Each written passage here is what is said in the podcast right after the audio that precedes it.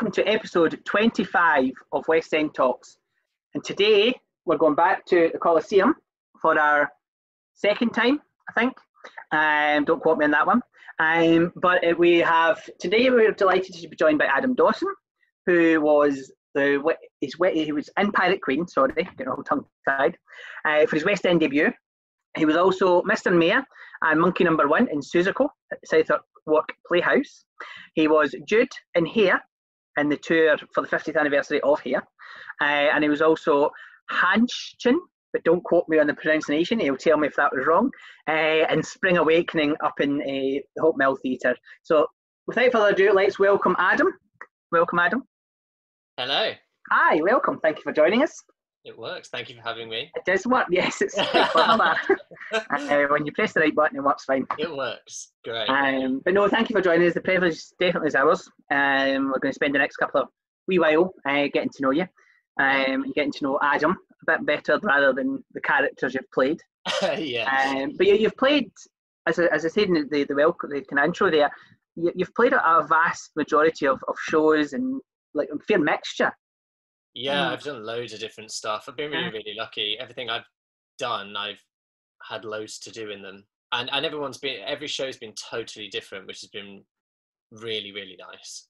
Yeah, because you've gone from like the, the, the LGBT musical Spring Awakening mm. um, to the happy musical Hair. Yeah. I don't know if this is in chronological order, but this is just the order I've got them written down. Yeah. To then the wacky world of Seussical, yes. um, or Whoville to the, the very serious but fantastic Pirate Queen. Yeah. Um, it's it's a fair, and that was your West End debut, wasn't it? That was the first it time was, yeah. you'd been in the yeah, West End, um, and what a West End debut for the. It was. Your debut was that's debut in the West End as well. Yeah, yeah, it's amazing, isn't it? Mm. Yeah, it was insane. That is an evening I will never, ever, ever forget. I will never forget the feeling of walking out on that stage. It was in. It was something beyond like I could ever believe because I think because it was um like a concert performance, everyone knew it was only being done once. It was huge, like on a scale that you'd never do that show on, because um, financially it would make no sense. Um, but as we walked out, the entire Coliseum just burst into applause, and that has just never left me. And and there's um, the whole way the show starts. It starts a cappella, so it's yeah, it was an amazing, amazing feeling. Yeah, well, I, I was in the audience and I remember it clear. I'll never forget it, and I was just in the audience. Uh, it was a fantastic bit. You obviously, we'll, we'll, get into it. We'll get into it uh, okay. a bit more as we go on. But the, the first question we ask uh, the West End fans, Talks fans will know, is it's the same as we ask every day, and it's what got you into performing. Um, nice easy so, one to start.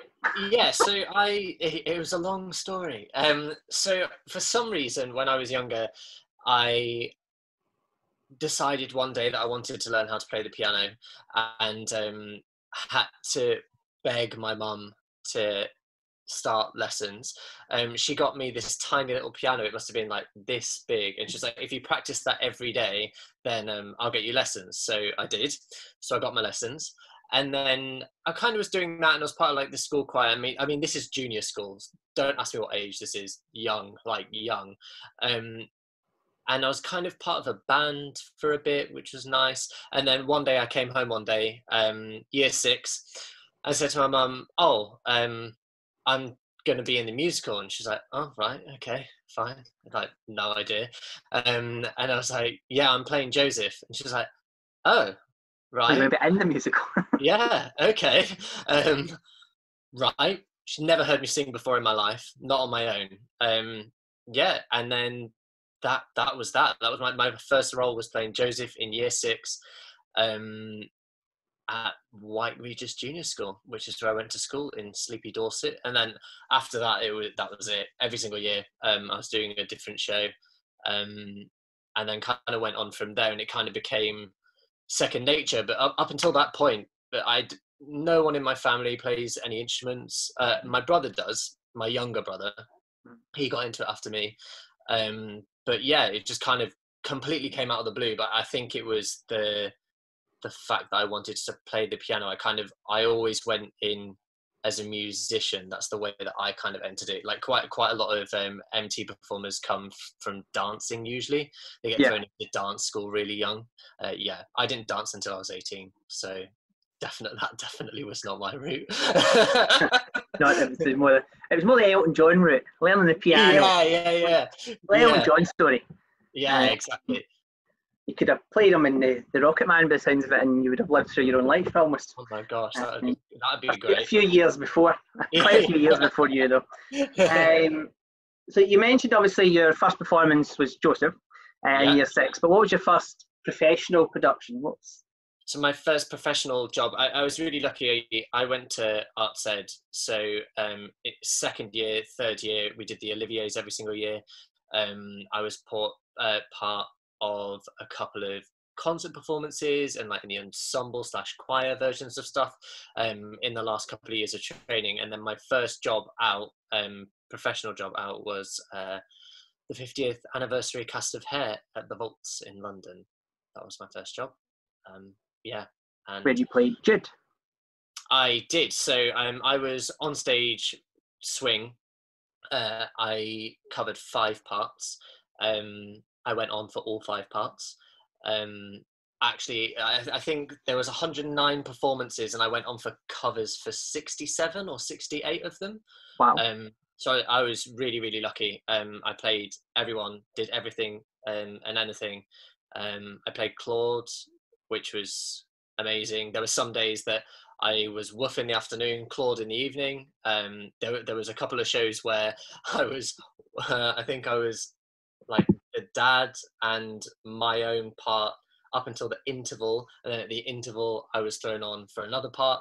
Um, I went on for like Woof or Claude in the afternoon because um, yeah, the show had a lot of like logistical problems when it comes to cast. I mean, the vaults are tunnels. Um, in the summer, it was hotter than the sun. Like it was insane in there. Um, we we Katy Lipson paid to get air conditioning put into there because it was that bad. Um, and that was wonderful because in the summer it was great because I mean we were barely wearing anything anyway. But then in the winter it was freezing in there. Um, and we went like the total opposite way. We had to change the beginning of the show because it was just too cold to be sat on a concrete floor for half an hour before we started. Because we all started sat in um, a circle on the floor um, whilst the audience came in around us um, to try and create this like semi-immersive thing, which was wonderful. A brilliant concept, worked wonderfully in the summer, but in the winter was not the one. Imagine. uh, definitely. I've been in the vaults as an audience member a few times, and yes, uh, most of it actually has been through the, the summer, thankfully. yes, Um, yes, but this is this is you and that is me with my gorgeous wig. Your hair. Oh my gosh. Um, I can't tell you how much I hated that wig. imagine, yes. Yeah, it was always in your mouth. Like I don't understand how anyone has long hair. It completely baffles me. And you uh, newfound love for women, definitely. yeah. Uh, Yeah. We'll touch more about in the the, the hair later on. yeah. Uh, I think some of the fans have asked you about hair. Um, but so we'll move on, and now we'll, hold no responsibility um, for the next set of questions. They are all from your either your fans or fans of the shows that you've been in. Cool. Um, so the first question comes from Tony, Mhm. and he asks, "What was it like standing on a West End stage for the first time?" Um, I'm I'm very lucky that I have been on Western stages before. So um, I had done so. Uh, I, Hair and Spring Awakening both have won What's on Stage awards, and I performed in both of those award ceremonies. So I performed on West End stages before, but the, the I'd never been in a theatre as big as the Coliseum ever, um, and that stage is something else. Like um, that you, you can, it's tangible. Like you can feel it in the air. Um, it, the Pirate Queen, because it was only one show, there was so much riding on that one performance. Um, and it was just colossal. Like it was absolutely huge. Like we, I think we had a cast of nearly 50 people I think maybe more. Um, and it, that is just like it's just not heard of. Like I mean, Forty Second Street is the next biggest cast that would have been on a West End stage, um, and as the gauze went up, we all walked on in silence. The entire audience erupted, and all we saw was a and one, and then we were off, and that was it. Um, and it just felt like it didn't stop after that because it would, when you do a show, you normally have your two weeks of um, previews or whatever to learn your backstage track. Your backstage track is just as much of a performance, and you need to master that as much as you master your performance on stage. Um, and with things like that, that just doesn't happen. It's like when we've done the Olivier's before, it all just feels thrown together. And if you make it on stage on time in the right costume say the right right lines then you leave and then it's just cancelled continue you go on to the next one after that. So although it was the most amazing feeling that first instant after that I couldn't tell you what happened. I can't remember. Imagine, yes. it just happened. Um, I don't think anything major went wrong. Um, and then I remember the very end. I remember leaving. There's actually a video of me. My friend um, got a video of the bows at the end, and you see me take one last look as I leave, just to try and absorb it because it it just didn't feel real the entire time. It just didn't feel real at all. Um, but it was amazing, and sharing a stage with such talented people was an absolute delight. And with a with a band um, as well, the orchestra as big as we had, um, yeah, was great. The sound was amazing. Yeah. No, definitely. We had we already had actually already had Tom Gribby, uh, ah. who was the, the, the, producer of it. Uh, he's been to your talk already. Ah. Um, and he was obviously saying about the cast and every single person was fantastic but when you've got such a strong woman uh, yeah. at the head as miss, miss tucker is yeah. she's absolutely outstanding like the whole cast are fantastic we're not taking any away from anybody but when you've got that one strong person at the top then the rest kind of are, are kind of follow on don't they, they yeah honestly like seeing um I mean, all all of the leads obviously are West End seasoned professionals, but watching them work in the um, rehearsal room was, for me, just as rewarding as going and doing the show. Um, to see Hannah and Rachel just watching them how they work round the piano, then they get it into the space. So there was a day that with the first day we did our press for the Pirate Queen, um, Rachel got stuck on a train. So we did everything that we were supposed to do for the press. Then we had to take a break. Rachel literally walked in, coat off, water, right, where do I go? And then just blasted out woman. And it was the first time any of us had heard her do it.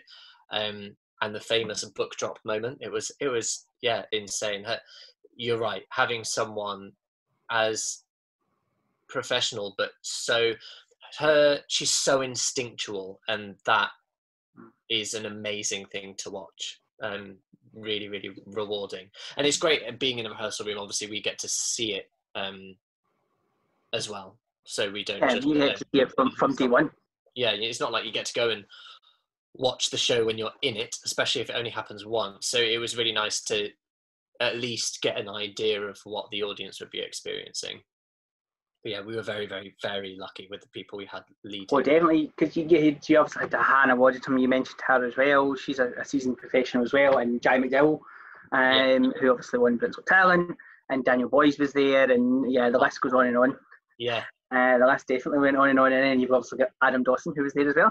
uh, so, so moving on, uh, yeah. our next question comes from your show boyfriend, Oh god. Who we had on actually the last episode was your show boyfriend. Did we mentioned this briefly, or he mentioned it, should I say? Uh, we do have some pictures this time. We didn't have any pictures last time because I didn't, didn't know um, until he mentions it. But this is obviously you and him there. It is. I remember that. Yeah. I remember uh, taken day one. You and Luke. Oh, there we go. Yeah. Oh, um, but Luke, obviously, he asks he said, or he, he, it was a statement to start with. He says um, he misses you and he wants to know when our next kiss is. Ah, That's taken from a video still because that photo, like, there isn't a photo of that moment. Um, yeah, it, yeah. Well, that's actually taken from your Instagram. oh, is it? That's taken from my Instagram. Yeah, that's taken from a video still because there is no photo of that moment. Like, I think the because the way Spring Awakening works is unless it's um, Melchior and Wendla, really, everyone else is more of a, uh, of a vignette. So um, Ernst, which is Luke's character, and Hanschen, which was my character, only really interact in the scene, the song, and then the scene that we are in, which is in that moment. The rest of the time, they don't really interact at all. Um, so yeah, they, we don't have many photos or moments together, and that was thrown in at very last minute when we did the EPK on um, opening night because I don't think it was supposed to be in it. But as we'd finished all the group stuff, it was our oh, Adam and Luke just come and um, do your bit. so we did. yeah. Um, so yeah, so he, he touched on it a bit, but I think we're going to touch on it slightly more because we have had some questions in about it. Yes. Um, so we'll, we'll, touch on it a bit later. But coming back uh, full circle um, to the Pirate Queen again.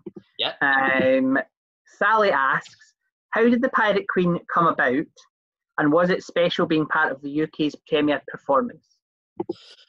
Yeah, so I remember the first time I ever heard this, any songs from the Pirate Queen was I did um, a foundation course basically to learn how to dance and to learn how to get into arts ed um, at PPA in Guildford.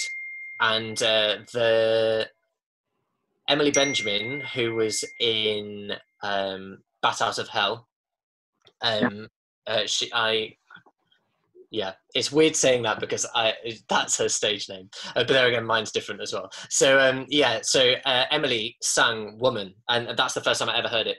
Um, and then I went through a phase of singing "I'll Be There" every single week in song class, just because that's what you do. Um, and that that was like the first time I ever came across the show. Um, so it's and obviously at that stage you're young you're fresh you're doing all of your research. And um, yeah i saw that it'd never been on before. I was trying to find bits of it and there wasn't much about it over here at all. Um, and at, like Les Mis saigon um, martin Guerre to an extent because the shows are sung through um, there aren't but in this one there aren't so many standalone songs. It's not like Les Mis when you've got i dreamed a dream um, stars bring him home like it's just belter after belter after belter with little bits in between whereas this is so story driven um, because it's a true story uh, to an extent um, it just it, there aren't really those moments. There are just some absolutely sensational short little bits um, in between and you're like wow like where did that come from? And and, and that was part of the thing. When, when we sat down and started reading through it all it was none of us really had ever heard it before. Um so yeah it was amazing. And i remember how it came about. I found out that drew was directing um because i did a cabaret at um sing easy. Um um, and that's what he runs. Um, so I did my cabaret there, and then I went out in for um, a meeting just for a catch up. Um, and he told me then, and I was like, "Wow, that is absolutely sensational!" Um, and what an amazing thing to have! Like, what a gift to be given! And and and doing this is, was years and years and years in the making to um, get this off its feet because it's huge and it has to be done right. And anything right. when it's done the first time round has to be done right because it will be it could be the end of it. It may be the first and last time it's ever done and so you need to make sure you um that's quite a lot of pressure a lot of responsibility. Um but yeah I, I never imagined when he told me he was doing it that I'd be part of it and I was incredibly incredibly lucky because I'm I didn't actually get to audition for it because I was away doing another job. So um, thank God my cabaret was okay. it's seen other things. That's always good. yeah. That's, yeah. That's That's a, that's a, some advice for other people. Never be bad in anything because you never know who's watching. exactly. No, no, like t- totally. Um, I, I, remember the first time I ever met Drew was at um, Hair press night. Never, I'd never met him before. That was the first time I'd met him. Um, and yeah, we've just our paths have crossed. And that's the other thing. You, you never know when you're going to meet people again, or they might be free doing something the time that you're free and you want to do something. They might have a platform, or you might have a platform that you can use and mm-hmm. um, work together to make something. So yeah, yeah, that's a really important thing. You always have to be on your A game and a good person and nice and professional and all of those things as well. Um, that's very true. It paid off for me. It did, yes, it did. Your first West End role. Yeah. Um, Connor wants to know: Would you be interested if there was a full run of Pirate Queen announced? Oh yeah, absolutely. Um, the music is incredible. Um, it's very very high so it's actually one of those things i think after after a while you need your muscle memory to be able to sing like that all the time mm-hmm. um, it made me really understand what it must be like to be in Les Mis, Miss Saigon every single night is such a demanding vocal quality um, that I would have said maybe six or seven years ago would have come more naturally to me um, than it does now, and especially after the things I've done. Like I've been in a, a rock mu- well, two rock musicals really. Um, so moving on to something like legit is totally different. Um, so I would love to do that show. Um, I can only imagine what the set would be. Um, it would be amazing. Um, epic. Like it is an epic. It's an epic tale. It's nice, yeah. huge. Um and just to be a little bit like a little part of that um was so rewarding for one night. So yes i would love to do that show um every night. Um because it's just great knowing your little percentage is adding to such a beast um yeah i loved it wow. And uh, in case anybody is not aware or not seen Tom Gibby's interview, obviously the Pirate Queen was written by the same people.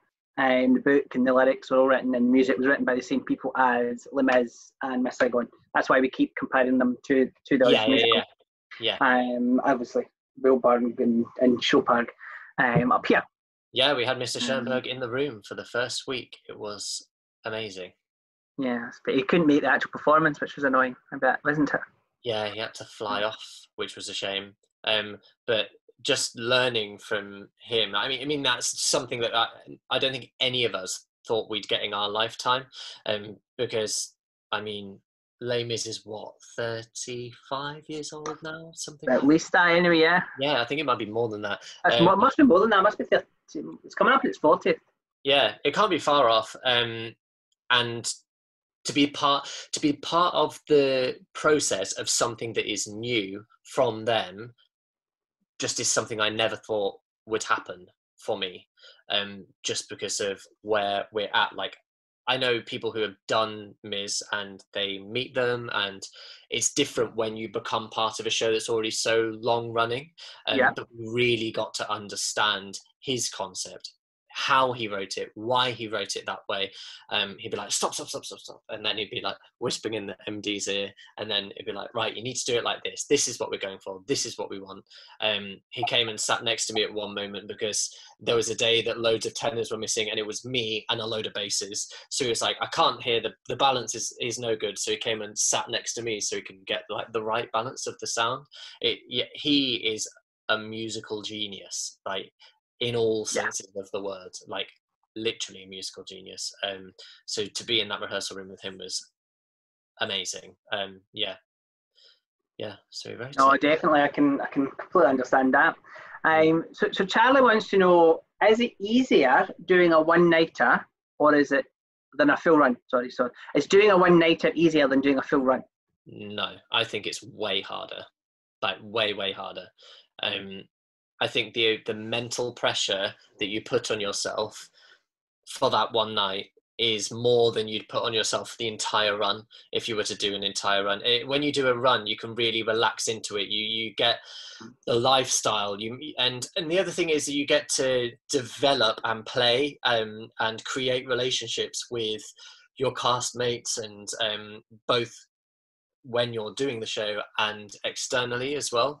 So you try things and maybe that really works that night and it didn't work the next night and you start playing and adapting ever so slightly so it becomes so real.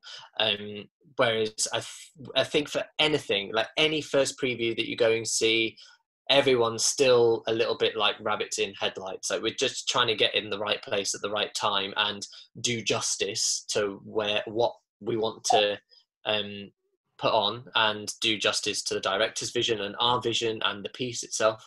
Um, but on a one nighter you're doing all of those things. And for that show in particular trying to negotiate how many people there were um, doing it was insane. Um, so no i think it's way harder. It takes like 150% worth of effort to do that. Um, and it's completely different to how it would be if you were to do a long run of that show because um, you couldn't do it the way that we did it. And um, no. you couldn't i my i was so vocally tired after that evening because you, you want to give everything. You want to give um, everything you have because you only get one opportunity. But um, for longevity's sake that is not necessarily the best thing to do. No. Um, no. So uh, yeah I, I think they're harder. And i find them more stressful because i like to know what i'm doing um, I'm quite a pragmatic kind of person, so not really knowing like the second half of the second half of that show was not teched, and that fills me with a lot of anxiety. But it, wow. it worked. Um, it definitely did. Well, yeah, because um, they they had a show in the Coliseum on the Saturday night before. Then the Pirate Queen team went in, set up overnight, and then um, we came in first thing in the morning band has to do sound checks, sound levels, and um, all that jazz. Get up, do the main big numbers, and then we all get up, and then yeah, we are just you're just gonna run out of time, and we did. so yeah. Well, that, it was fantastic anyway, but that's just put another level onto it that you didn't even take the. There, there was a there was a visible moment. Like I went round, I had um, a cheat sheet. Everyone had a cheat sheet in their pockets. Like so, where, what side of stage I needed to be to get into what costume because I'd never worn the costumes until the day. We'd never done a dress run until the day. Like getting in and out. So we had no idea how long it would take to get in and out of some of the costumes. Um, so we had people like, I'm going to need you to do my buttons as I'm running round the other side because the costumes were huge. Um, they weren't like easy, simple fixes. Um, yeah, it was a lot that, that, and, and, that's the thing you're worrying about all those things. You're worrying just about getting there in time let alone what you're actually going to do when you get on there. Luckily we'd rehearsed so much that the actual doing itself as soon as you were on you were fine. But um, the whole lead up the backstage must have been i bet that was a more interesting show. I bet that was hilarious to watch. I've never run so much in my life. Ever. Never ever ever. It must be oh, it must be massive to get from one end of the stage yeah, that's the problem. Yeah. It's huge. And there were some bits that you thought you'd need to preset your costume on one side. And then when you did it in the morning, you go, oh no, I need it to it the other side. But then there were bits of the show that we were like, I don't know if my costume's the right side because we've not teched it. So we'll see. wow. Wow. You found love for it, definitely. It happened. That was the main thing. It happened. It did, and it was fantastic to the audience. Yeah, you didn't know. That's that's good. No, we didn't know. um, certainly, we there would be people in the audience that did, like Tom Gibby and all that. But oh yeah, I bet they were like, they had saw the show loads of times. But are they going to make it? us who had no idea. No idea. I, I, I can only speak for myself, but I thought it was fantastic, definitely. Um, and I, I wanted to go because it was a one nighter. Yeah, I thought we have to go. Um, so, so moving on to something slightly not as serious um, as uh, that crazy one. That one, yes. Uh, which again I, I, saw and it was absolutely fantastic. Uh, Mazahata, the whole show, but anyway. Oh, yeah, um, Samantha wants to know: Did you enjoy working in Whoville? Oh, did I? I did. I didn't like my yellow suit at all. Um, that like when I say about your backstage journey. My backstage journey on that show was in hilarious. Um, yellow suit. this yellow suit, yeah, horrendous. So I had to be underdressed the entire show. So underneath the um, the blazer of that is a big plastic sheet because um, it was just a bib. I did a, a video on my Instagram of that costume change because it was I think it was 27 seconds, something like that, to get into and out of a full suit. Underneath there, I was wearing jeans, a shirt, um, different shoes. I, that's the first show I've actually had to have a dresser on. I actually had to have someone helping me dress because I just wouldn't make it. Um, and because it's all one act, there was no no like error at all. There was no margin for error. Um, the first 25 minutes, I was in and out of that costume like nobody's business. Um, but yeah, it, it was that show was fun. Um, I'd done, I don't know, hair, hair was fun, but had a very important message. And then Spring Awakening happened, and that is fun in a different way. But that was just purely for enjoyment. I've never done something that's purely there's no like um alternative message really to that show other than look at this. It's just an explosion of color and um fun and, and yeah madness. It was it, it was mad. And who does and who doesn't love a of dr Seuss yeah exactly exactly. Um yeah it was crazy. It was great though. I loved it. I loved that show. oh it was definitely it was fantastic to watch. I've got to say it was hilarious but fantastic so Abby wants to know who's your favourite so- your favourite character, sorry, in Seussical. My favourite character in Seussical? The sour kangaroo. She has some. Right. What, what, why is that? She has some belters. She has some great songs. Um, yeah, she has some great moments. I think sour kangaroo. Yeah, I think sour kangaroo.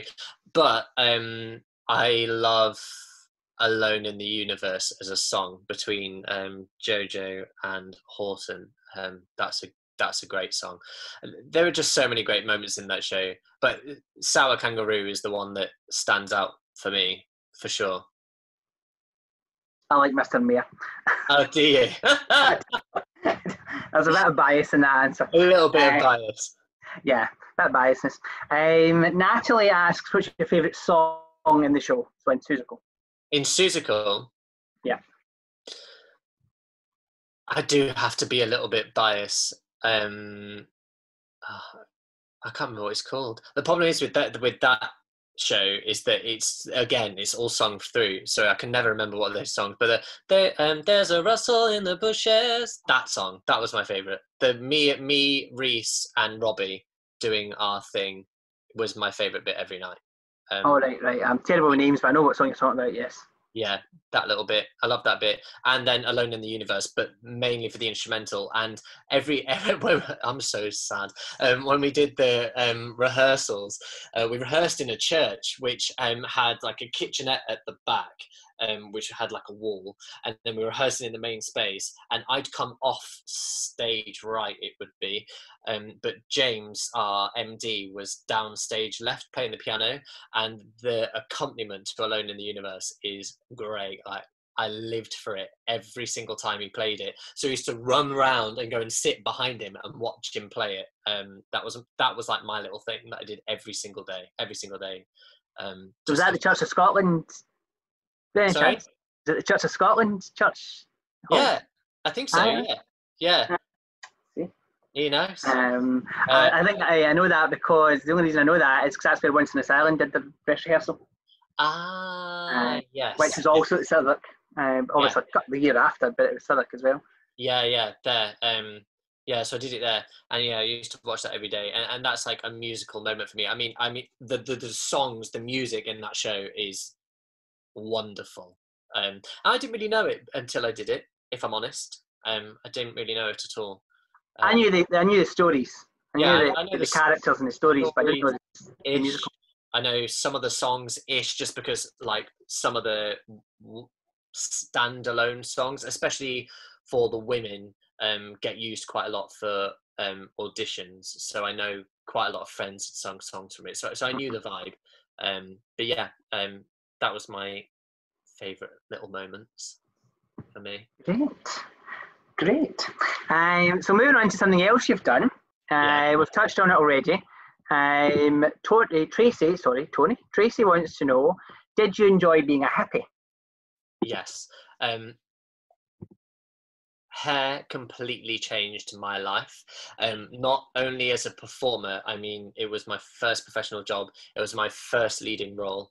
Um, it was first time being a swing. It was the, it was the first for everything.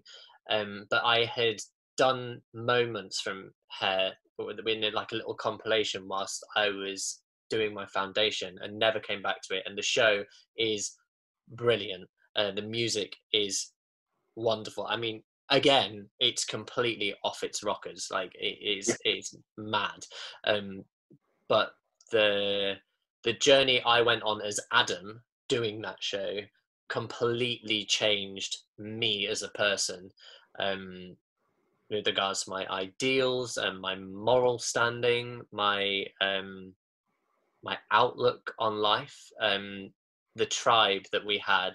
Um, it was really interesting, and it, it, comes down to brilliant, brilliant casting um, and foresight um, from Jonathan O'Boyle, our director, to put the cast that we had together. Because outside of the outside of Hair, when we were just us, um, we all sat in the same hierarchy and contributed the same things to conversation. Um, it was that was mad. Um, yeah, hair by far was the most of a journey that I've been on um, for any show. It's the longest run I've done, um, and I think the message behind the story really um, changed me. Um, I had an absolute whale of a time. If if I could do that show for the rest of my life, I would, hands down. Done. Um, we needed a break. We needed a break when we got when we got there um, because it just it's so demanding. But um, yeah, I, I could do that show forever. I loved it. Never, I've never seen a professional production of Hair, but I have seen an amateur in the production when I was at summer camp, and it was fantastic. Like um, yeah, crazy. Mark, Mark kind of touches on obviously it was to do with the 50th anniversary. Um, yeah. That was the whole point in the in the tour and the Vaults production.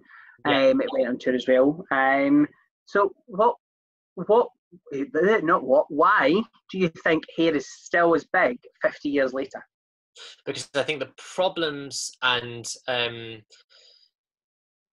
the well, the issues that hair challenges have not been resolved, both politically and socially. They've not changed.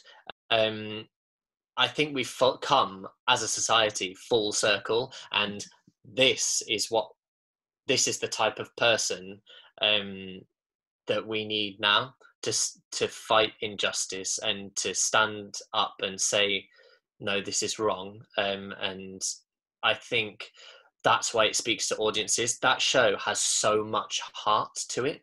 Um, and I think it's really interesting because you never really get to know the characters very well. Because again, it's just vignette after vignette after vignette after vignette that are all thrown together. The entire show was written in two weeks, whilst both the writers were high as kites um, so that that completely explains why it is what it is. The whole of the second act is a trip that we did in UV light. That I think if you the first time you see it, you must be like, what is going on? Because there was one story going on, and now suddenly we're in a completely different show.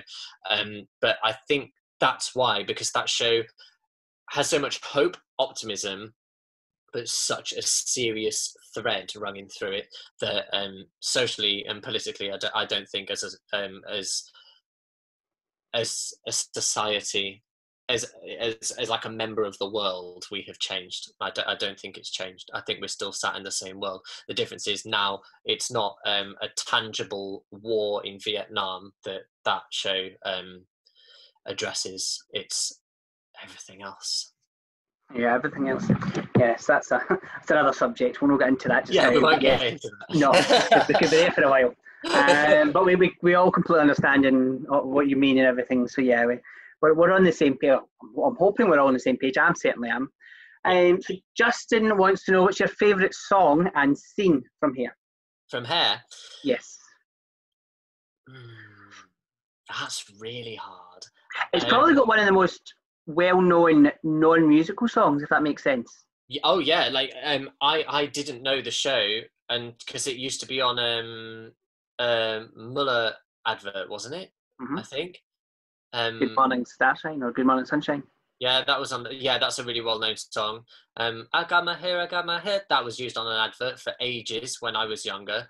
Um, it's. I think the show has forty-seven songs in it. Um, Wow. Yeah, which is crazy. And when we did our cast album, we got almost all of them on. It's the most complete cast recording of the show that there is because um again there's loads of little bits that are just um are get they end up getting cut because they're just not like big enough um because there aren't really any scenes in it really.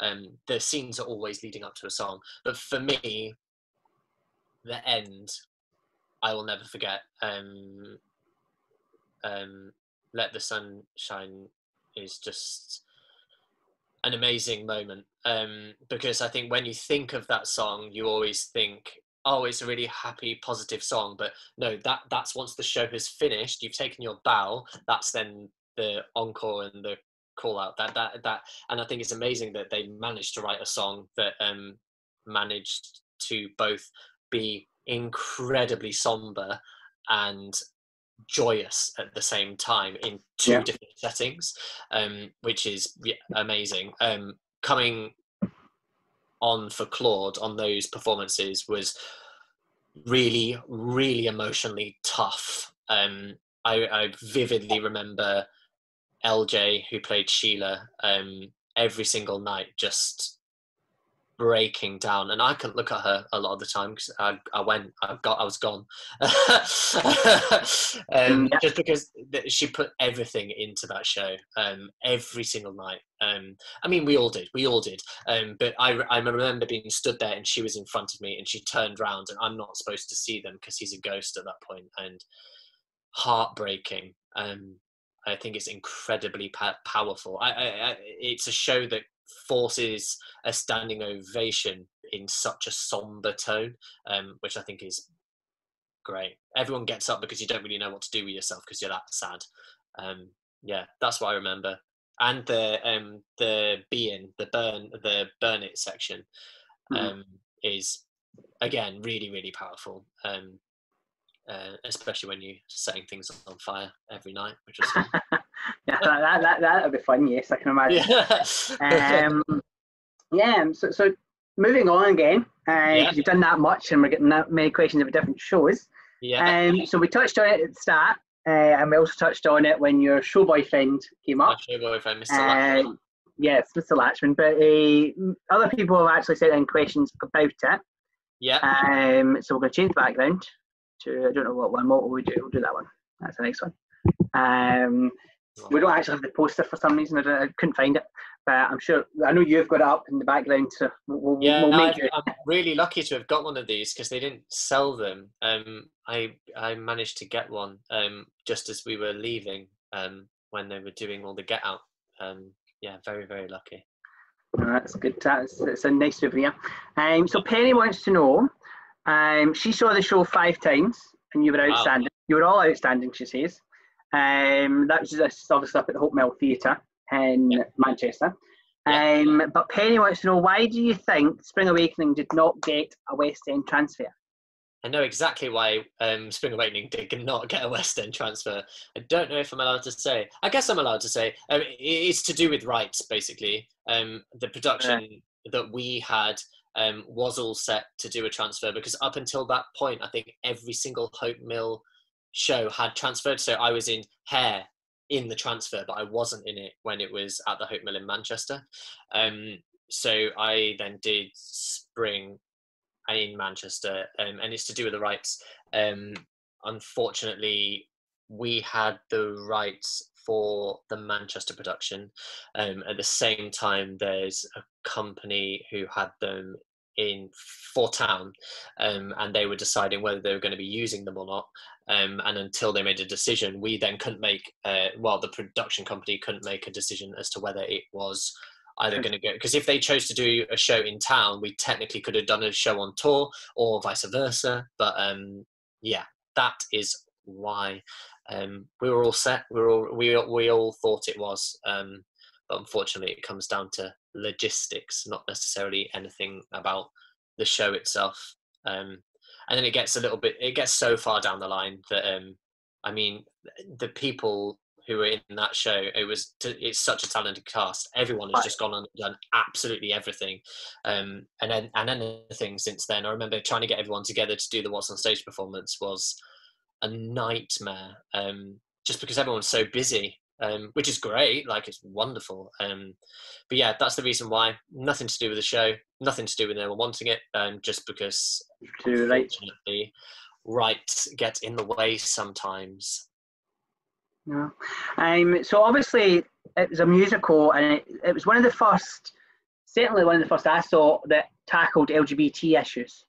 Yeah. Um, in, a, in, a, in mainstream musical theatre. Yeah. Um, certainly one of the first. So, what was it like to be a part of that? that was Rachel that asked that. Sorry. Uh, to be part of an LGBTQ plus musical. Yeah. Um, so controversially, I had never heard of. Well, I have heard of Spring Awakening, but I'd never listened to Spring Awakening until I went for my audition. Um, the reason why is that Spring kind of came about when I was auditioning for drama schools, um, and you're not it was so popular it was to you were not to do any songs from spring awakening because it just you need to try and stay away from the mainstream um, so therefore i just didn't invest in it because there was no point um, for me to listen to it because i couldn't use anything from it. And knowing my luck i'd fall in love with a song and then not be able to use it um, which has happened on many occasions. So i kind of avoided it. And it's one of those shows that now now i listen to the soundtrack it makes so much more sense. But on its own, I don't know if the soundtrack translates the message because it's so compartmentalized. Um, like you, you understand, but um, you don't necessarily understand the concepts um, that the or the context that the songs are in. Um, being part of an LGBTQ plus musical was um, obviously I felt quite a lot of responsibility, if I'm honest um, as a gay man, um, I my experience isn't necessarily the same as everyone else's experience, um, and I can only speak for myself. That's that's the other thing.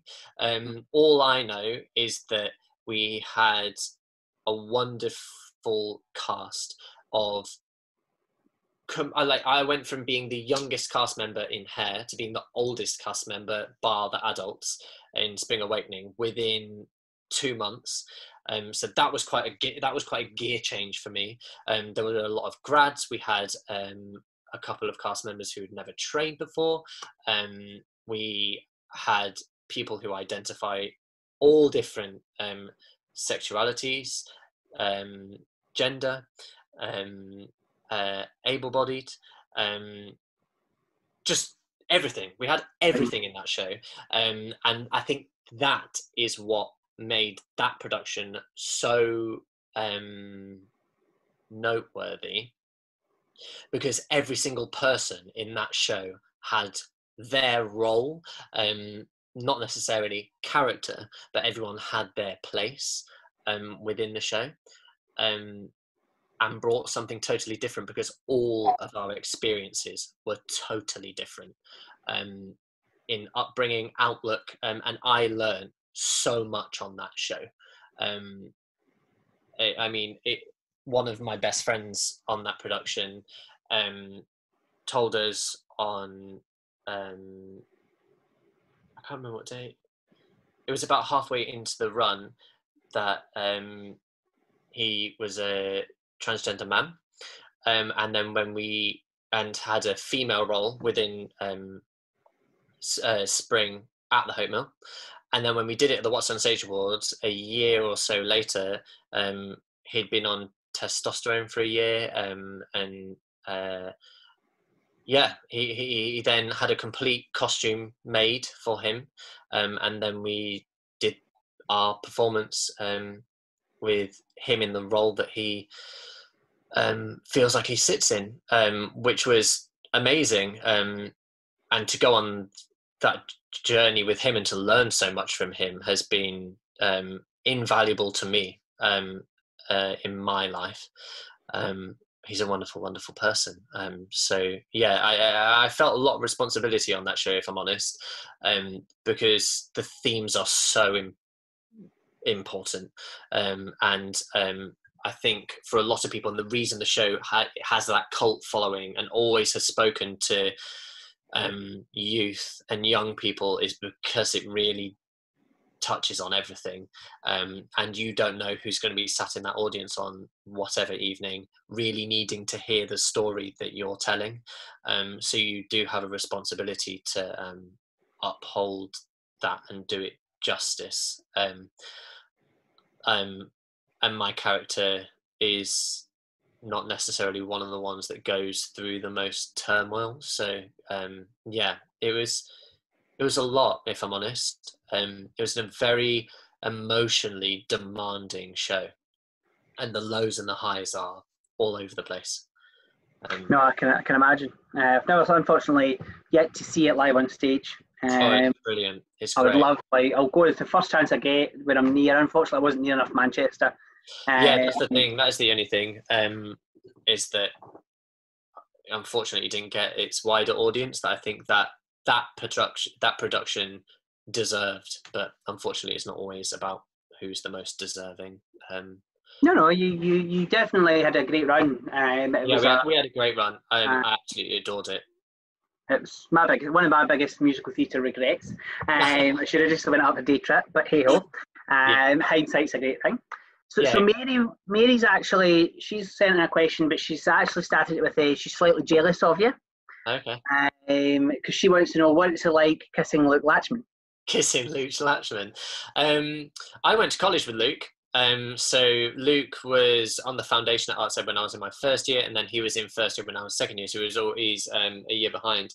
Um, and I didn't really know Luke too much at college. Um, but yeah, um, I, I remember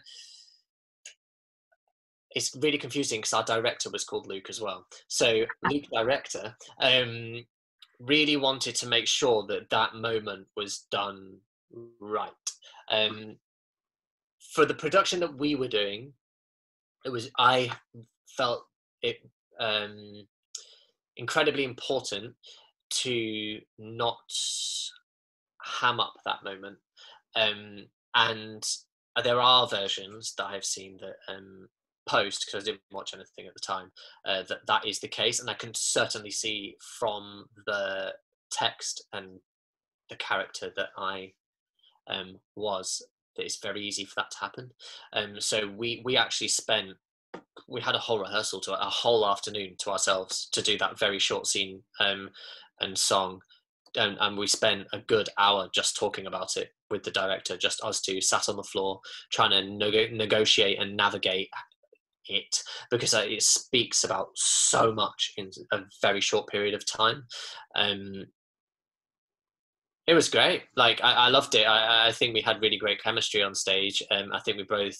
I was actually in for Ernst, so I was never in for Hanschen. Um, I didn't. I, I didn't even learn the Hanschen side. I was in for Luke's character all the way up until to finals. I had my final on the last show of hair. So I had to go in really early and I went and did it. And then as I was picking up my stuff to leave, um, Luke, director, um, said, Oh, do you mind just do you mind just reading it? And I was like, I've not learned it. Um, because that wasn't on my thing to learn. Um, it was like, no, no, I just want to hear um, Hanschen.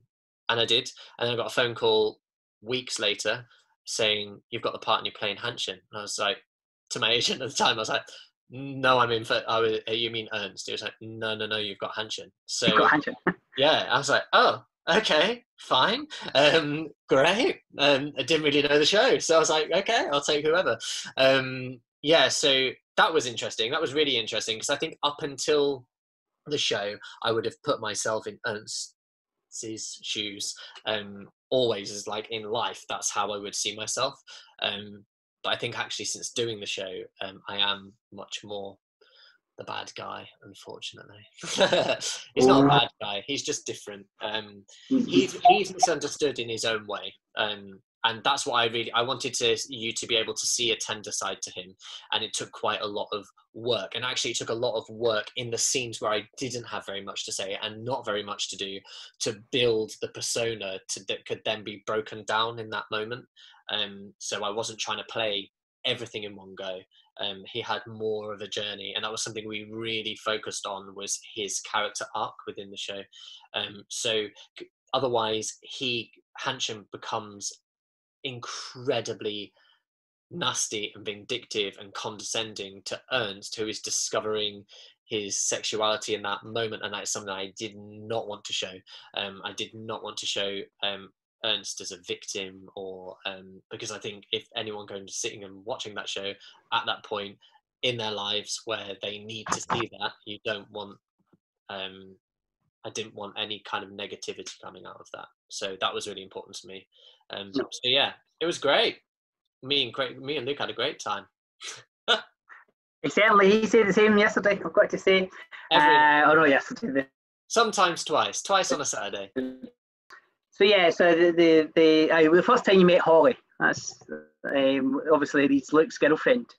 Yes. Uh, what was that? That must have been a slightly awkward meet. Hi, I'm, I'm Adam. I'm the guy that kisses your Oh, it was fine. It was fine. The best laugh is is that so I was really lucky. Whilst I was doing Spring Awakening, I got another job um, uh, that ended up being in Italy. So we finished. Um, Spring Awakening on the Saturday, and I flew out to Italy the Sunday afternoon. Um, wow. And unfortunately, I was in Manchester, and I was living and flying out of London. So my dad came up. He lives in Dorset, all the way up to Manchester, um, because I I he came up on the train because I had the car. I had a car that he needed to get back to Dorset. So he came all the way up, um, and my mum was like, "You're not allowed to go see the show again. You're not allowed to go see the show again." Um, and then um, it turns out that he was sat in the middle of the stalls. He managed to um, get a ticket next to Holly. Um, and like, I'm, I'm Adam's dad. And he, she was like, I'm Luke's girlfriend. And he was like, oh, okay. they had a lovely chat. They had a wonderful time. Um, yeah, apparently. Great. Yeah. Great. No, Holly's lovely. Holly is very, very lovely. Um, she allowed me to borrow her boyfriend for a little bit every evening. yes, it's uh, acting's always interesting. All and in the context of the those show. kind of scenes. Yes, those kind of scenes always come up, and oh, other yeah, half, yeah. whether it be boyfriends or girlfriends. It's the first and the only one that I've had so far. Actually, um, I was expecting it to be a bit more often because, like, of course, it is. Like, most shows are about love or some form of love um, in whatever context. So it was bound to happen. I just, I, in all honesty, I, I never thought I would be playing a, a gay character on stage ever. Um, so that was quite nice, really. That's going to become more common, I think, especially in, in more up to date musicals that are getting written at the moment. I think. I hope so, because as I as I was exploring the character and exploring the show, having never known anything about it before, the whole time I was like, I really had to sit back and go, so if I was Adam at 13, 14, whatever, watching this, what would he need? What, what, what, how would he perceive this? Um, what would he get out of this? How would he be feeling through this? Um, and I think I really could have done with the show, in all honesty, when I was um, younger. There, there, there's shows that you go and see, like The Inheritance, for example. If I'd seen that show at 13, 14, that would have completely transformed my life. Um, I mean, it transforms life anyway. Um, yeah, I didn't like that does. Um, but I, I, think it's really it comes down to seeing yourself represented um, on stage, um, and that that's regardless of that's of, of everything. That that is that's in all streams of race, gender, and able-bodied people, disabled people, um, the works. Um, it, that's what it comes down to. Um, it comes down to seeing yourself represented, and and and, uh, and I, I, think it's crazy in, in, a world that is dominated by um, by gay men that there aren't that many shows really that that that's explored. Um, so no, because if you look at like perform, even the West End, for example, um, there are a lot of the, the performers who are LGBT. Yeah, plus. Um, that, that, that, there isn't many try to think on the West End right now. There's actually not. Is there an LGBT musical on at the moment? There's not in the West End. I'm trying to think. No, Not? no. No. No. Um, so just having that representation. But there are gay characters in musicals. Like you had Falsettos recently, Yeah. um, which obviously was on recently, had a run recently. Um, but apart from that, yeah, we, we need to get some more. We'll, we'll Yeah. campaign. Me and you, we'll start a will, campaign. it will. It will happen. It will happen. Um, all kinds of representation are super important. So Definitely, hundred percent. that's and it's it's way more interesting that way. Way more interesting. That show is interesting because it's got everything under everything everyone under the sun in that show that's why uh, that's why it's that's why it's as interesting and haunting and joyous as it is um yeah Definitely. Um, so three more questions from the fans, and then we'll go on to our uh, dreaded not so quick fire round. Uh, so Tim wants to know if you could be in any current West End musical, which would it be? Now we, we mean when we mean current, we mean pre-lockdown, obviously, pre-covid. Because obviously there's nothing currently at the yes, moment. there's but- not much on at the moment.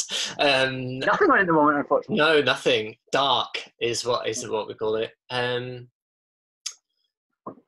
there are shows that I I can see myself in, as in my casting fits them, um, and and I think when you're professional, that is what you do start looking at. For example, so for example, for me, something like the Book of Mormon is right up my street with my casting. So in my head, it's like oh, I really want to be part of the Book of Mormon.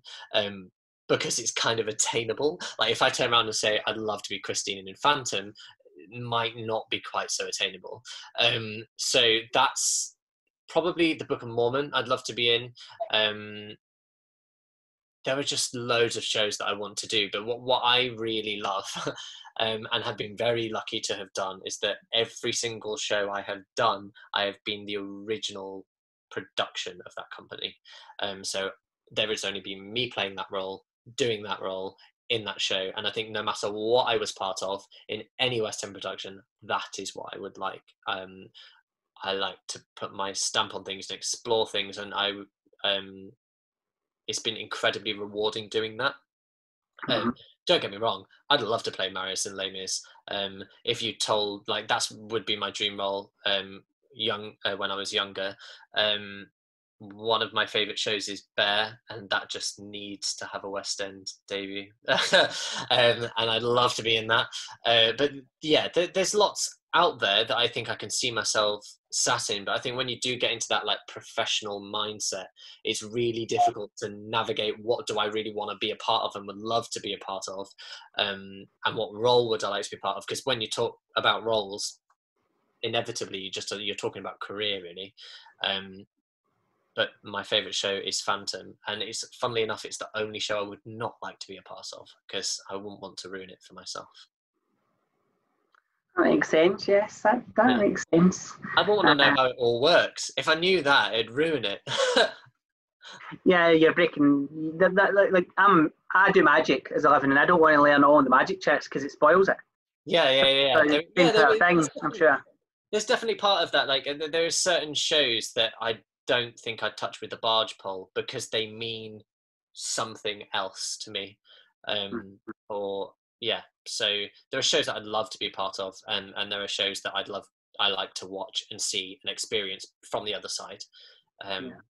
yeah. because i inevitably it, it is a job at the end of the day, um, and you're doing it eight shows a week, um, and there are going to be some shows that go cataclysmically wrong, um, and there are going to be some brilliant times as well, um, and and inevitably your whole year um, ends up being woven in with that, regardless. Like you getting on the tube every day or you doing the show every day, it, um, they just end up weaving together. So there's some shows that I just need to keep um, in their place.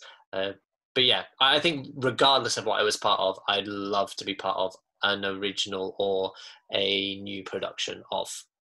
Um, but I'm quite open to suggestions. The rumour is, uh, I know that uh, Mr. Weber squashed it this morning, but there was a rumour that there was a new production of Phantom, so you could have Oh part in that.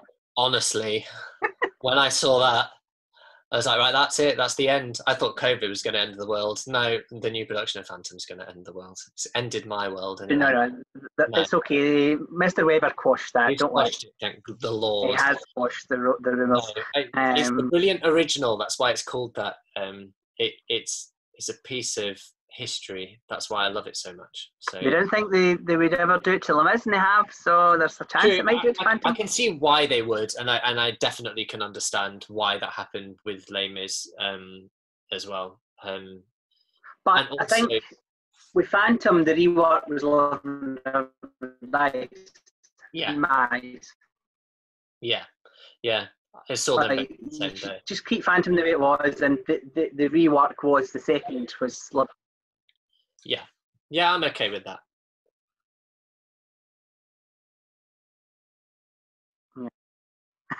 Did your Wi-Fi um, that's a good answer. Uh, two, two more questions. Um, Yeah. Leanne wants to know: Do you have any pre-show rituals?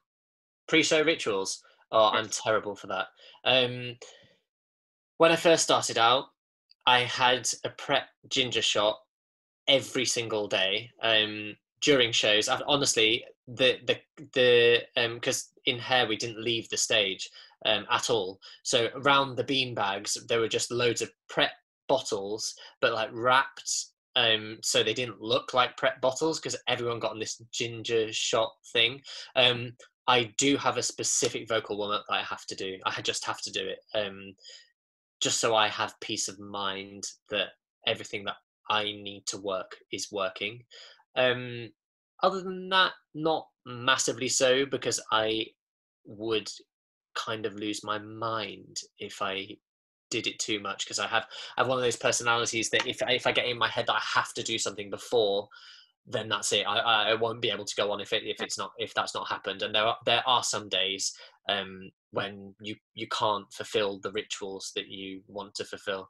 Um, I will never drink before um, the night before a show. The same that I never drink the night before an audition. Um, it, it more comes down to like vocal health things more than anything, if I'm perfectly honest.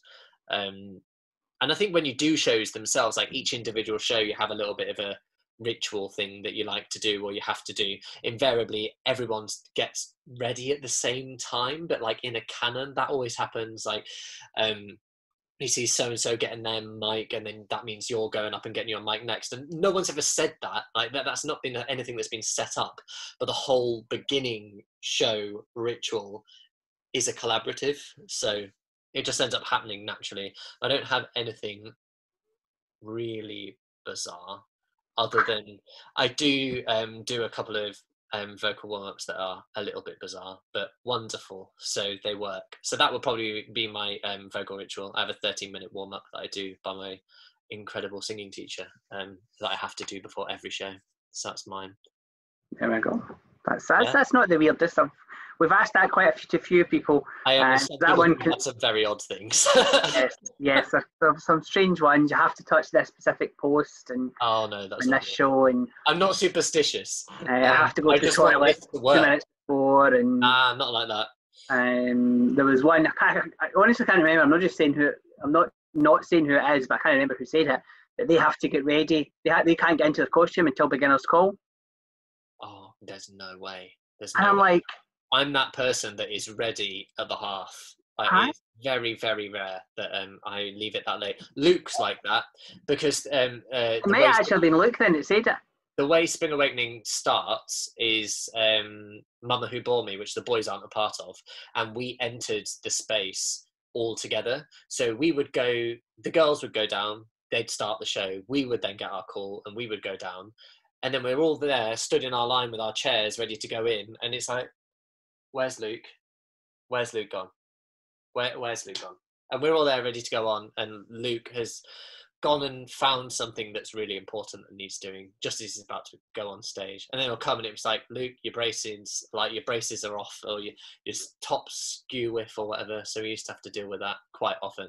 Quite often it was, where's Luke? That we So we did have that. I'm always the person asking where everyone is opposed to the person missing. Yeah, so you're always the question asked, I'm not the question causer. yeah. that's the saying, but it Yeah. is now. It is now. Yeah. We've made it a thing. Uh, the so the last, the last fan question, you'll be glad Yeah. to know. Um, so you've talked about a lot of roles that you've played. Yes. Um, and a question that we're getting asked a lot. I think people are watching the videos and, and now just coming in the next person. yeah. But Andrew asks if you had to go into lockdown with one character that you've played, Yeah. who would you go into and why? We've had to go into lockdown with a character played and You're going on the character, obviously. You're not going on you. You're going on the Yeah. character. Most of the characters I've played have been nasty, so I don't think I really want to spend that much time with them. um, I think at the moment, um, I think it's su- such a time of self-reflection. It it'd have to be my character from Hair, I think, because all all the characters from her because um, there are many. Just because I think it's really important to kind. It's it's been such a time of reflection for everyone uh, to really stop and think and assess your life and what you want from it. Um, and I think a show that really like speaks out, like we were saying earlier, with regards to its voice and its message. Um, I think that's really poignant right now. Um, I, I could not go into lockdown with the mayor of Who because it would drive me insane. I can, I can appreciate that, yes. there is no chance. Anyone from Seussical, to be honest, would drive you insane. You'd think like you had you'd lost it. You think you'd gone stir crazy in your room by yourself. Like that's what would happen. No chance. Yeah, no, I can completely understand that. Definitely. So that brings us to the end Yeah. of the fans' questions. You can relax slightly. Um, all that's left is the not so quick fire round. Okay. Fine. it was called the quick fire round until your ex producer changed it to not so quick fire round because he was rubbish. Uh, so Tom went, no, I can't do it quickly. So he changed it to not so quick fire round. okay. Fine. Um, four questions and an activity. Um, so the first question Yeah. is if, regardless of race or age, Yeah. what is your dream role? So if you if you could have any role you wanted that's male, because we'll come to the other one in a minute. That's male. Yes. I would love to play um, the tele- telephone guy in um, the band's visit. Oh, yeah. That's a good one. Yeah, he has a great song. He's coming over. That, that, that should be coming over soon, so you get an He does the entire show and he doesn't say a word and then he gets this cracking song and then leaves. Perfect. That is the perfect show. That is your perfect show. Like that's wonderful. Every single night that's all you got to do. Cracking. I'd love that. Um yeah, I, I adore that show. Um I saw it on Broadway and it was fantastic. So that yeah, that'd be something that I would love to do, but I am not the casting for it. Um so I'll go to someone know. who's brilliant. Never know. It might it might change as it comes over from Broadway.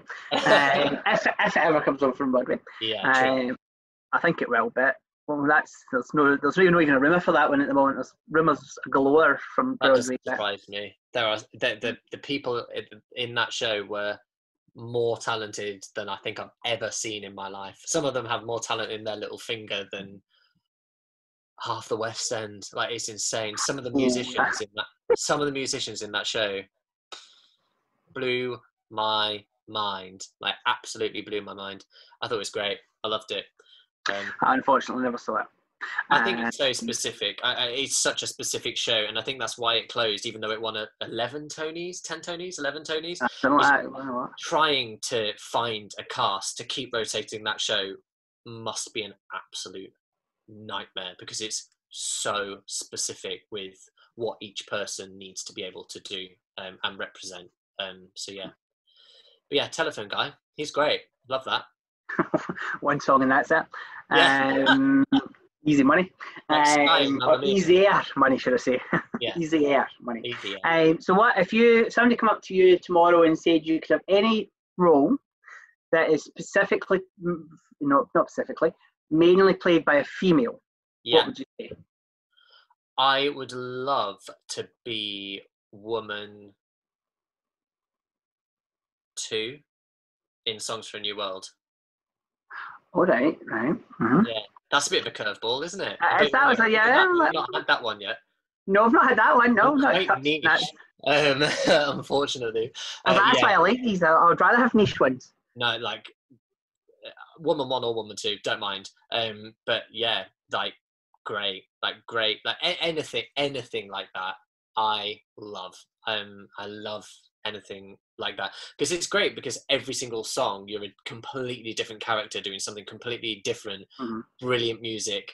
Um, you get to explore so many different things. So it's so interesting as an actor. Um, and the score is out of this world, and you're singing cracking songs all the time. Um, yeah, so probably that. I think. Yeah. That was a nice curveball. No, Yeah. the, the, the, get- the, the easy one for that uh, for males is uh, Elphaba. We're getting Yeah, that a always have that. I mean, I wouldn't Like- say no, but I, No, I but- don't think I can sing it in the original key, and I think it would always. That's why we talk about dream roles. They don't Dream always have to happen. The dream role. Um, like, I'd let's love be to do that role, but that must be so stressful. So stressful. I honestly, like, I don't know why they've not done a gender bend version of Wicked yet. Like, there are loads of men I speak to at stage doors and, and who would want to play it, like, just for one, even just do it as a charity one nighter. I do it about like, I mean, Queen. that would be something I'd love to see because I think we'd all realise how incredibly difficult it is to play that character, let alone them doing it eight times a week. I, uh, well, you, you've obviously worked with a, a former Elphaba. Yeah, Um, and obviously, yeah, and there's, there's look at the list of, of people that have played her. yeah. uh, Rachel and Idina Menzel, obviously, uh, Alice Fearn, um, Laura Pick, who's playing at the moment. Um, aye, the, the, the, the talent and, and the, as, as Elphaba is just, yeah. I I don't know if men could, certainly men couldn't hit that note.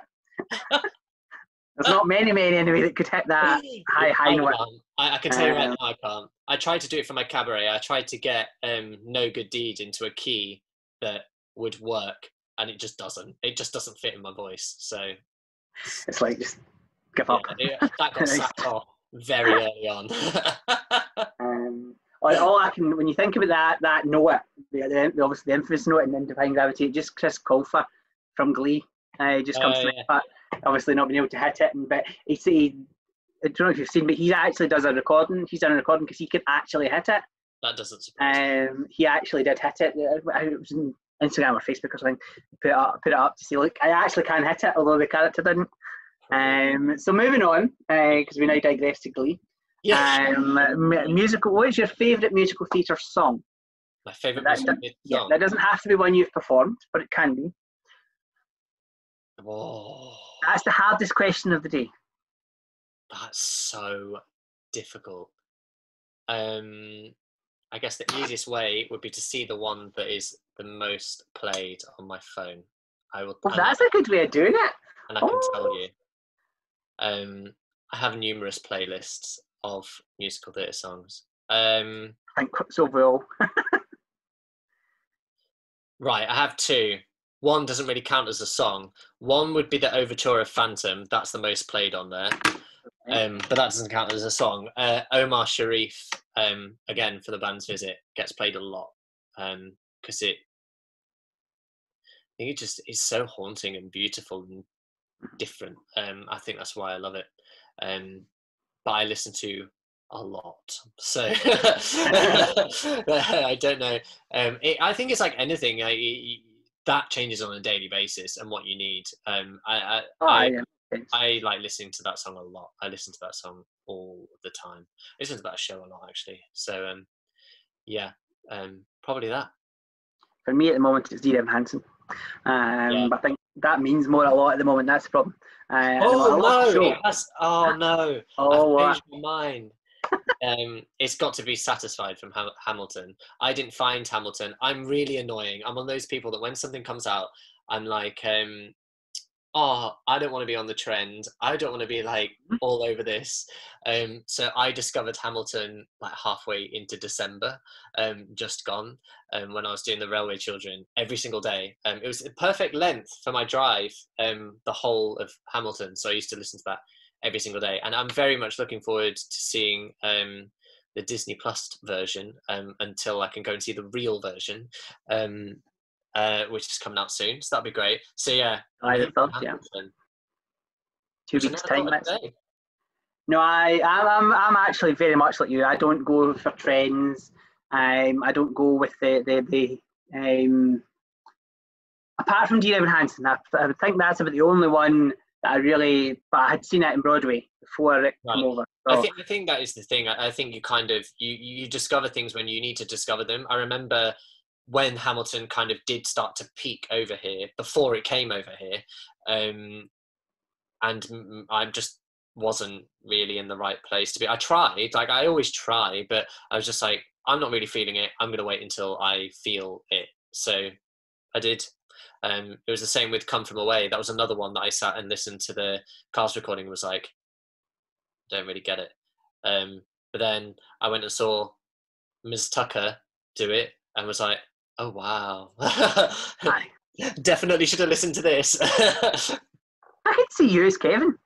You Oh, and this really? Kevin T. Oh, I you and this Kevin T. oh. Um, maybe a wee bit, wee, wee bit older, a couple of years maybe. yeah, a couple of years. A couple of years and we'll, we'll get you uh, on is there. The last question we have for tonight is what is your top five shows? Top now, five. it doesn't films. have to be ones you've been in again. It can be ones, but it doesn't have to be. Right.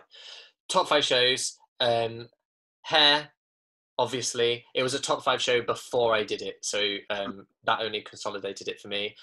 Phantom of the Opera is my number one favorite show ever. Um, I don't care what anyone says. Um, it's the best show ever. Um, third, three, yeah, three, third. Um, does it have to be musicals?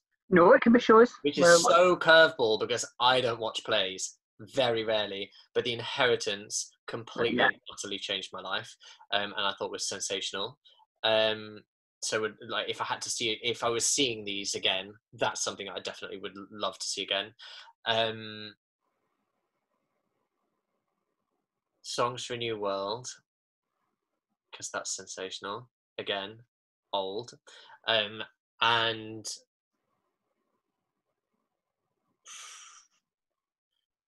it's so difficult 'cause it changes all the time. Um, Bare, I'd say. Because you, you touched on that, you wanted to be. You said you- you'd love to be in Bare. Who would you play, Peter or Jason?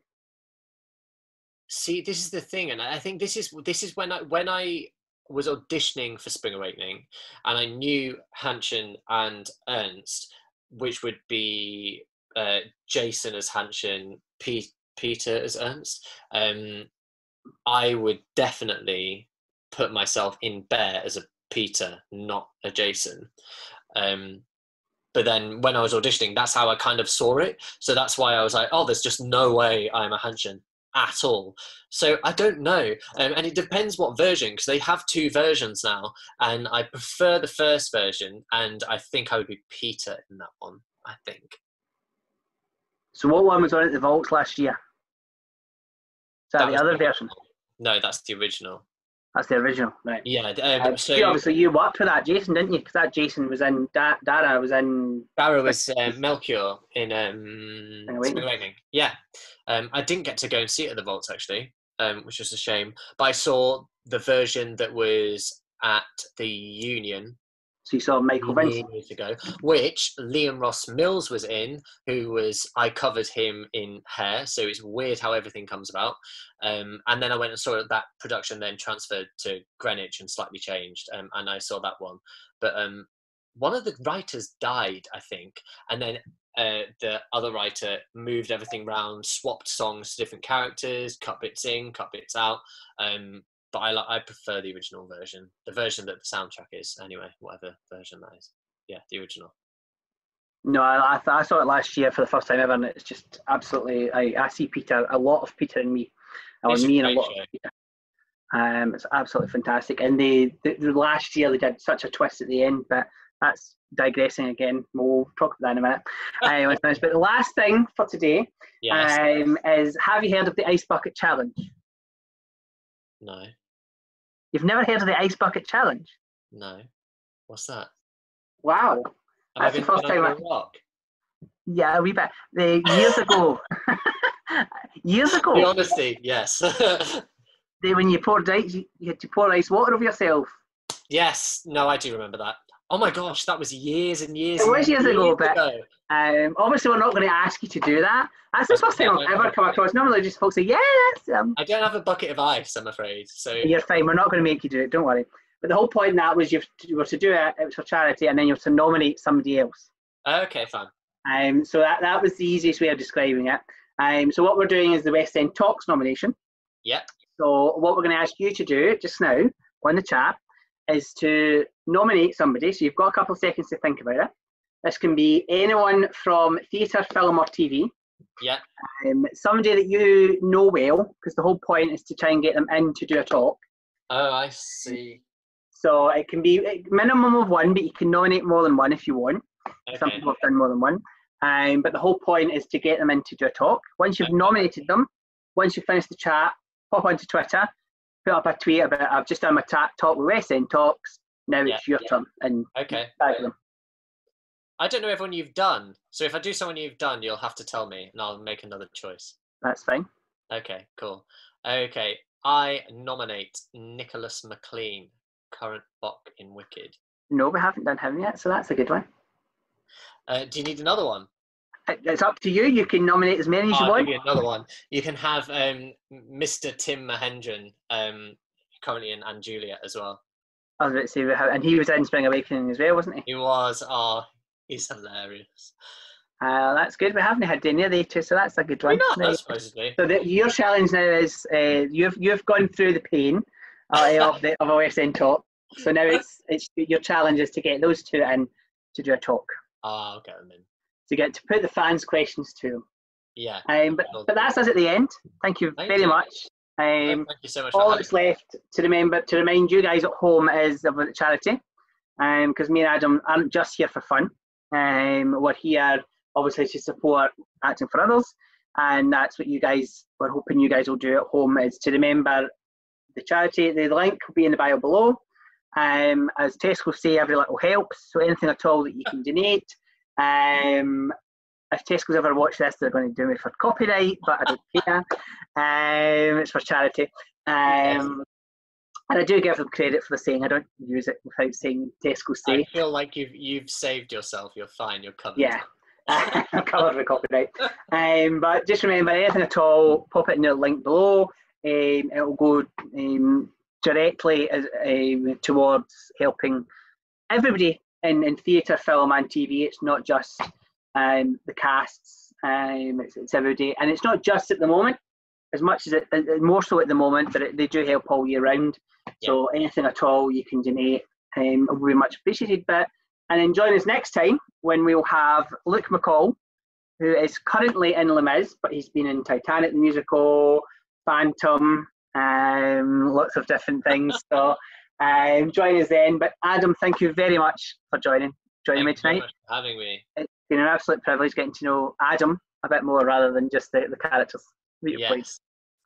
But thank you very much, and guys, take care. Bye now. Thank you much. You fold his hands and smooth his tie. You gently lift his chin. Were you really so blind and unkind?